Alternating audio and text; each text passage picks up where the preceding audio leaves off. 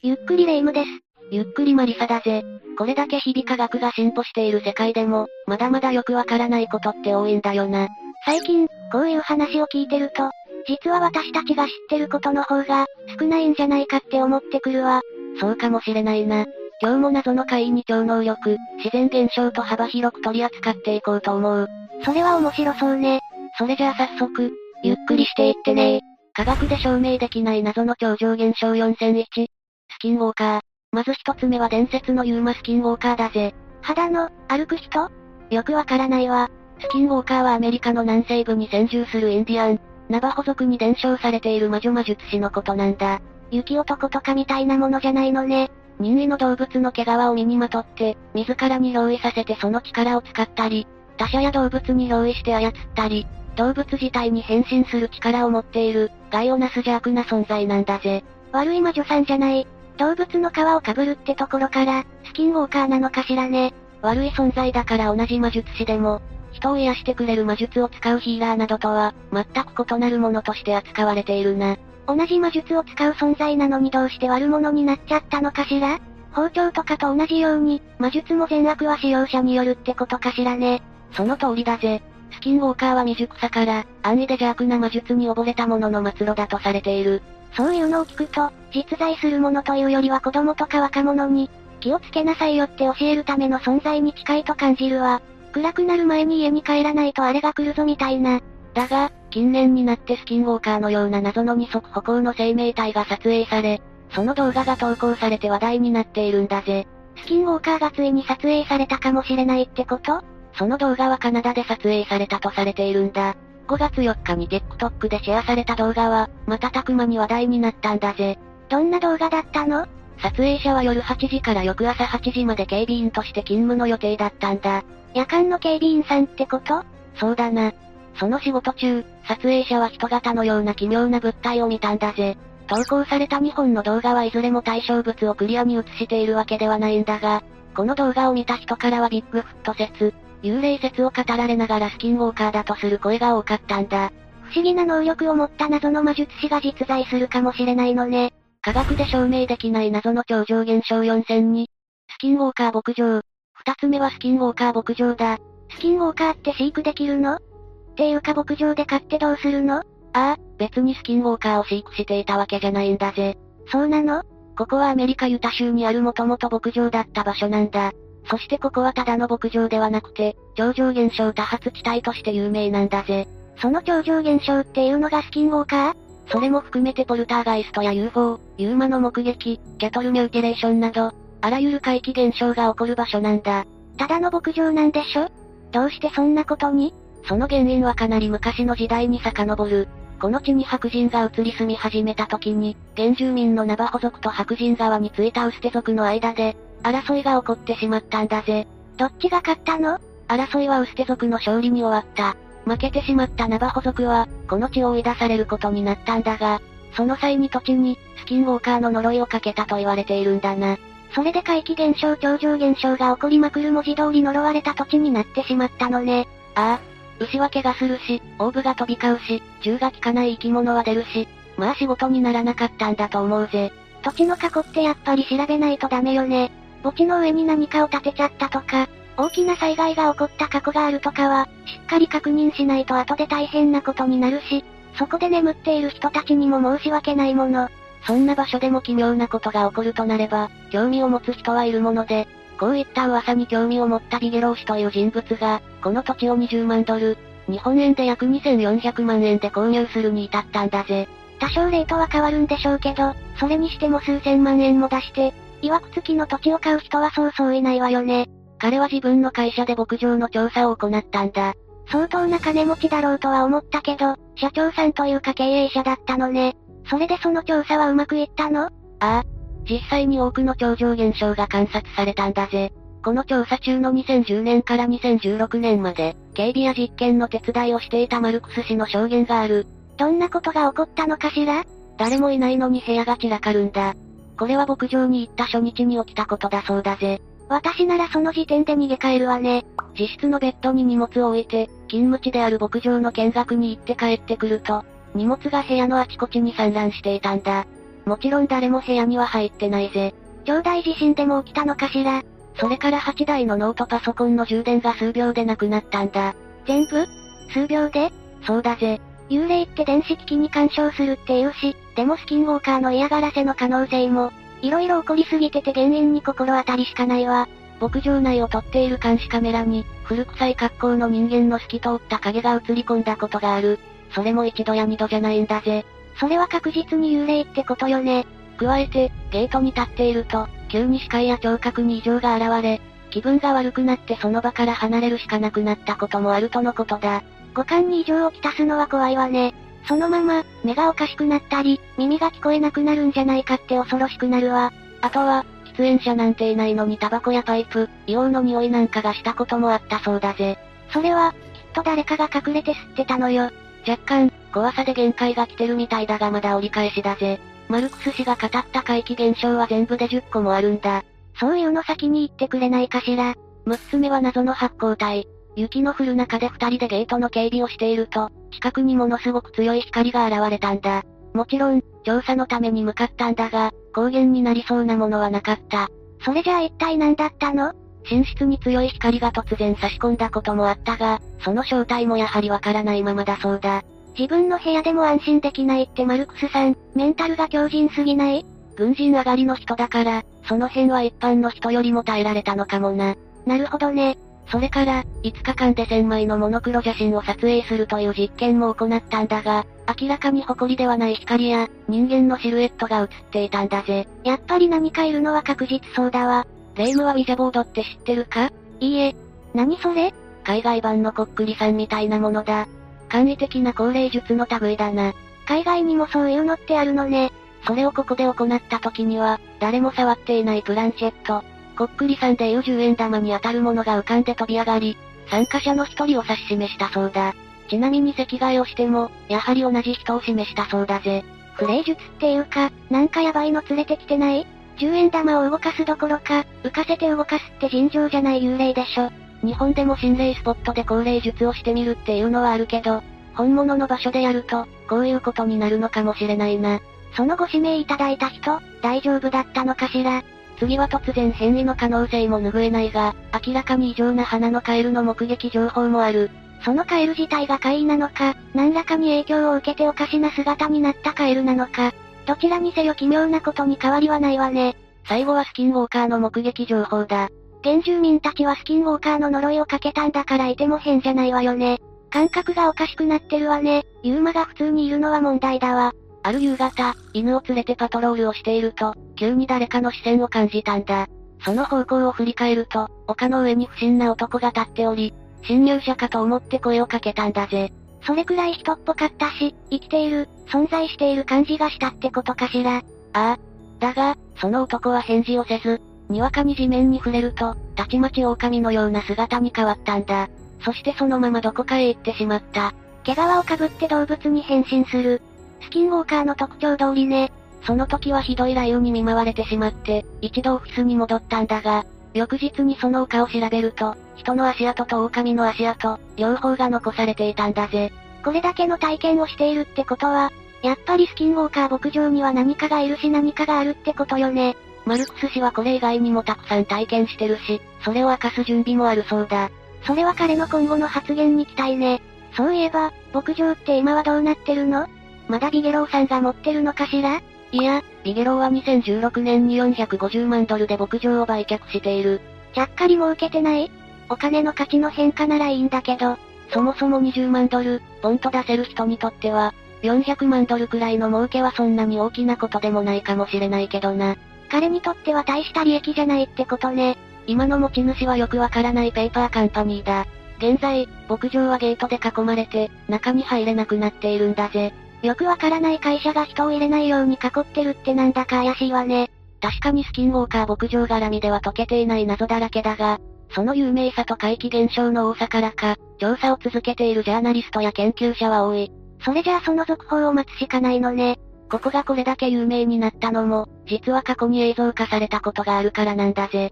調査チームが牧場の怪奇現象に挑むというドキュメンタリーだ。普通に面白そうね。続報が待ちきれない人は一旦、これを見るのもいいかもしれないわ。普通に面白そうだし、ウォッチリストに入れておきましょ。科学で証明できない謎の超常現象4003。ナターシャ・デムキナ。三つ目はナターシャ・デムキナだぜ。人の名前よね？女性かしら？そうだぜ。ちょっと前に日本でも話題になったから覚えている人もいるかもしれない。体内が透けて見える X 線の目を持つ人として有名になったロシア人女性だ。X 線の目？彼女は1987年にロシアサランスクで生まれた、至って普通の少女だった。そんなナターシャに投資能力が開花したのは、10歳の時のことだったんだぜ。生まれついて持っていたわけではないのね。能力は母親と家でくつろいでいる時に突然目覚めたという。急に母の体内が見え、臓器がどうなっているのか教えることができたそうだな。大事故に遭うとか、神秘体験をしたとか、そういうわけじゃないのに、急に能力を使えるようになったって、珍しいけどリアルな気もするわ。その後は普通のビジョンと、投資中のビジョンを数秒で切り替えられるようになったんだ。この能力が解明されたら、医学界に衝撃が走るかもしれないわね。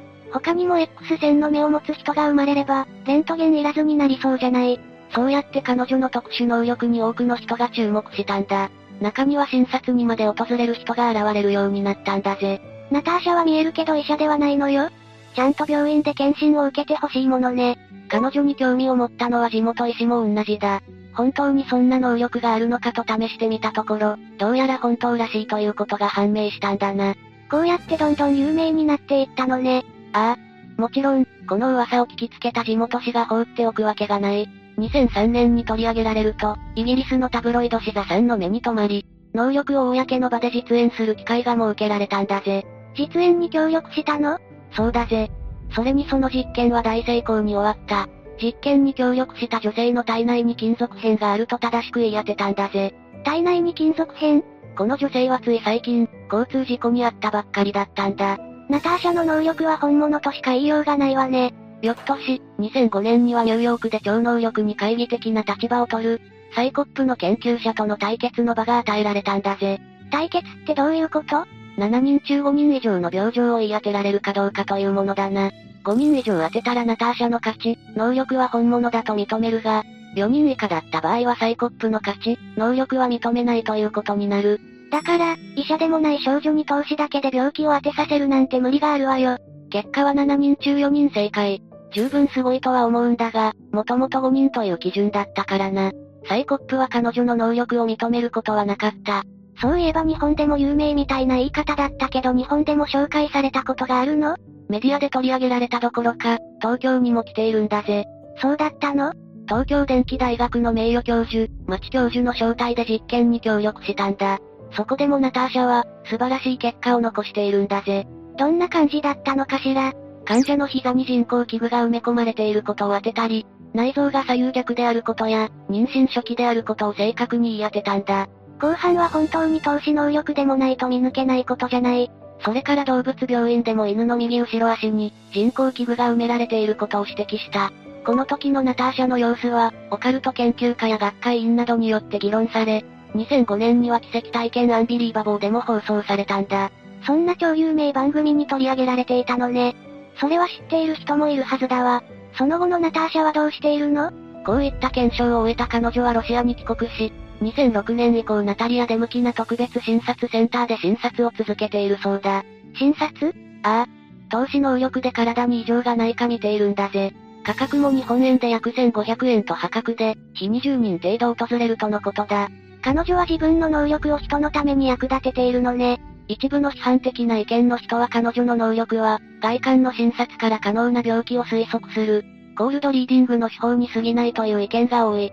それで本当に全部説明できるのかしら。膝に器具が埋められているとかは、100歩譲って歩き方でわかるとしても、内臓が逆だとか、それが動物であっても能力を使えるところとか、筋が通らないんじゃない？ああ。ナターシャの能力を完全否定するほどの証拠にはならない。そうよね。もっとも、一番成績が悪かったサイコップのテストでも7人中4人。その前に行ったニューヨークでの実験は、7人中6人は的中させているんだ。果たしてコールドリーディングだけで、これだけの正確さで病状を言い当てられるんだろうか。あんまり現実的じゃない気がしてしまうわ。こういった結果を総合してみるに、能力自体を疑うのもいいけど、能力は本物だと認めた上で、そのメカニズムの解明に入った方がいい気がするよな。その方が今後のためになるわよね。彼女の能力を解明したことで、新たな体内の撮影技術の開発につながるかもしれないし、人体の可能性の解明にも一役買うかもしれないもの。そのあたりは今後の研究に期待ってことかしら。科学で証明できない謎の超常現象4004。地震雲。最後は地震雲だぜ。地震雲って毎日毎日、SNS で見るけど何が違うのかわからないのよね。それにほぼ毎日出てるんなら、地震の前にもたまたま出てることもあるでしょう。確かに、その通りだな。地震雲とは一般に、大きな地震の前に通常とは違う、得意な形の雲が現れたとして報告されるものだ。地震の前兆現象の一つと言われているものだぜ。地震と雲に関連があるとは思えないけどね。地震と気象現象を関連づける話は、近代地震学によって地震の仕組みが明らかにされるよりもずっと前から、見られていたものなんだぜ。よく聞くようになったのは最近だけど、前からあった概念ではあるのね。これは日本に限った話ではなくて、欧米にも似たような言説は存在しているんだぜ。アースクエイククラウドみたいなのがあるってこと？正確にはアースクエイクウェザーだな。普段よりも暑く安定した天気で、その後地震の前兆現象として嵐や流れ星があり、曇りの天気になると、地震が発生するというものなんだ。なかなか基準が厳しいのね。それから、古代インドの天文学者で先生術師のバラーハミヒラは地震の著書で、地震の一週間前には得意な形の雲が現れ、大雨が降ると書いているんだ。中国やイタリアでも地震雲の言説は存在しているんだぜ。地震雲って勝手に割と、最近の日本だけのものかと思っていたわ。世界中で、かなり古くからあるあるものなのね。日本で言えば古くは江戸時代中期の著書だな。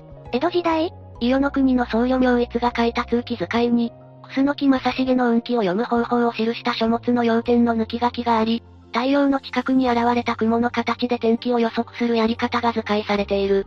その中に地震雲の記述があるってこと？そうなんだ。とある雲が雷雨や大雨などの悪天候の前触れなんだが、その悪天候が起こらなければ、それは地震が起こる前触れであるとされているんだぜ。科学的な研究というよりは、統計学に近い考え方みたいね。それまでのデータから可能性が高いことを指摘していくみたいな。現在の天気予報だって割とそんな感じだからな。さて、その後に地震雲研究の分野で名前が挙がるのは、鍵田中三郎という人物だ。いつ頃の人なの ?1922 年生まれ、1994年に亡くなった人だ。急にめちゃくちゃ最近の話じゃない。地震予知の研究とか、地震雲研究の人もたくさんいるんだが、地震雲研究における功績を話す上で、彼は外せないんだぜ。そんなにすごい人なの？鍵田氏は日本の政治家で、奈良市長や衆議院議員も務めたことがある人なんだ。普通にちゃんとすごい人なのね。もっと空ばっかり見てるフリーターとかなのかと思ってたわ。彼は1948年6月28日に発生した福井地震をきっかけとして、寒天防機の延長で地震と雲の関係に着目するようになったんだ。寒天防機って何？ほうき掃除用具じゃないんだぜ。自然現象や動物の行動から、天気の変化を予測することだ。なるほど、もともと空に興味がある人ではあったのね。そしてその結果、公職を務めている時に地震の予知を公表して期中させたと報じられたんだな。1980年に鍵田氏の著書が出版されると、これに登場する地震雲というワードが、急激に広まっていくことになったんだぜ。ここからが現代日本の地震雲の知名度につながったってわけね。でも、公職についている人から、そんな信憑性も怪しいようなことを公表されたら、世間的に信じちゃう人がたくさん現れるんじゃないの？それに対して、1983年に気象庁は地震雲は科学的根拠がない、と否定する公式見解を発表しているな。気象庁も大変ね。こんなことがあったにもかかわらず、1995年に起きた阪神淡路大震災の後には、和田積清も地震雲を含めた1000件以上の前兆現象をまとめた本を出している。不安を煽るような内容は、どんなに注意喚起されても人の興味を引いてしまうってことだな。興味がある人は興味がある分野だし仕方ないわ。鍵田氏や和田摘氏の著書で紹介されたことで様々に分類された地震雲が広まっていくことになる。中には震源の方角や、地震までの日数に言及しているものもあるんだが、現在も言われているように場所や日付を特定した地震予知は科学的根拠はないぜ。それにそれが地震雲なのかどうかも、絶対に主観によるでしょうしね。やっぱり信憑性は合ってないようなものってことだわ。もちろん地震雲含め、地震予知研究なんていうのはずっと行われてきたものだ。地震の発生場所や規模が事前に分かれば、被害を最小限に抑えることができるからな。でも、有効なものは今のところ見つかってないのね。ああ。そもそも奇妙な形の雲なんていうのは、大気や地形の条件次第で、ある程度発生するものではあるんだ。そこに加えて地震大国日本では年間、震度4以上の地震が50回も発生している。たまたま変な雲が出た後に大きめの地震が起こることは、ままある話ってことだわ。それに変な雲を見た後に大きな地震があったら、あれが地震雲かってなるけど、何事もなく日常が過ぎていったら、変な雲があったことなんて忘れるだろ？そういう人間の認知とか心理的な癖の結果生まれたのが地震雲なのね。それに、地震雲が見られたが、地震が起きなかったケースが多いことや、報告例のほとんどが普通に発生する雲のバリエーションでしかないことが主な理由だぜ。非科学的なのに地震雲が根強く信じられているのは、なかなか根深い問題よね。個人レベルの科学が個人的な思いつきや思い込みから始まることは珍しくないし、全然あっていいことだと思うんだ。だが、それが世界に貢献するようになるには客観的な科学になる必要がある。地震雲はそこに至ってないのになぜか大衆に広まっちゃったから、こんなややこしいことになってしまっているわけなのね。それはやっぱり日本に住んでいる以上、日々地震のリスクにさらされているからだろうな。自分が住んでいる地域で大地震が明日起きるかもしれないし、なんだったらこの動画を見ている今、起こるかもしれないんだから。その上、予知ができないって言われたら、こういうのにすがりたくなる気持ちも理解できるわね。過度に不安に思う必要はないけど、いつ何が起きてもいいように、しっかりと備えはしておこうっていう話だな。食料や水が確保してある、家具が固定してある、いざという時の避難先がわかる。そういう安心の積み重ねがあれば地震雲なんていう信憑性のないものに頼らなくなるのかしら。あとはとにかく、地震雲は疑似科学だって理解することだな。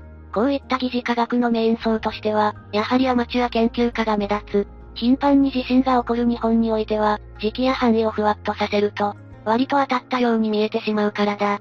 そういった人たちを信じてしまわないためにも、地震雲は科学的根拠がないと頭に入れておく必要があるのね。さて、今回は科学で証明できない謎の超常現象ということで話してきたな。最後の地震雲は科学で証明できないっていうか、そもそも非科学的って結論に落ち着いたけどね。今のところ証明できてないが、絶対にないとも言い切れない。変な形の普通の雲に隠れて、本当に地震雲なる存在はあるのかもしれないという理由で、科学で証明できないには当てはまってるだろ。そういうことにしておくわ。スキンウォーカーも体内の投資能力も地震雲も、いずれ真実が解明されたらすごく面白いでしょうね。それを楽しみに待つしかないな。というわけで、今日の動画はここまで。動画が面白かったら、高評価とチャンネル登録をお願いします。最後までご視聴いただきありがとうございました。